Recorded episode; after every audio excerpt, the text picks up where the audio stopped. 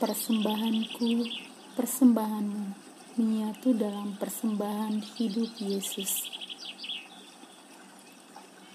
Ketika kita ingin mempersembahkan sesuatu, berarti kita harus merelakan, melepaskan apa yang menjadi milik kita dan diberikan kepada orang lain.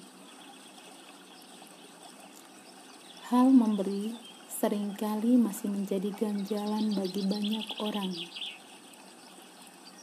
Ketika harus memberi untuk orang lain atau sesama yang membutuhkan, sering kali kita lakukan dengan berat hati, atau mungkin ada motivasi terselubung. Terkadang pula kita tergesa-gesa memikirkan Kapan Tuhan akan segera membalas pemberian yang kita berikan kepada orang lain?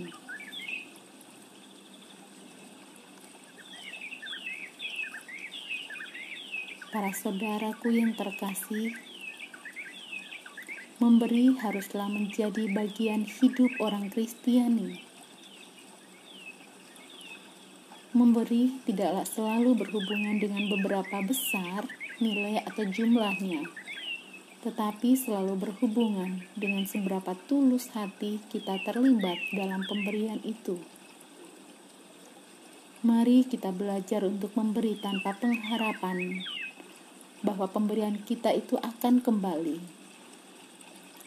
Kita belajar dari Yesus Sang Guru yang memberikan dirinya sampai sehabis-habisnya untuk keselamatan kita.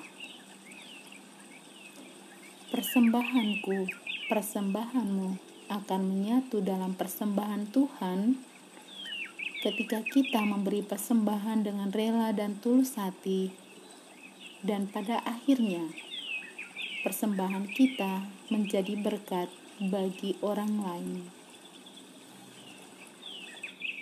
Para saudaraku yang terkasih, sesungguhnya persembahan yang paling berharga yang dinantikan Tuhan dari kita adalah hidup kita sendiri.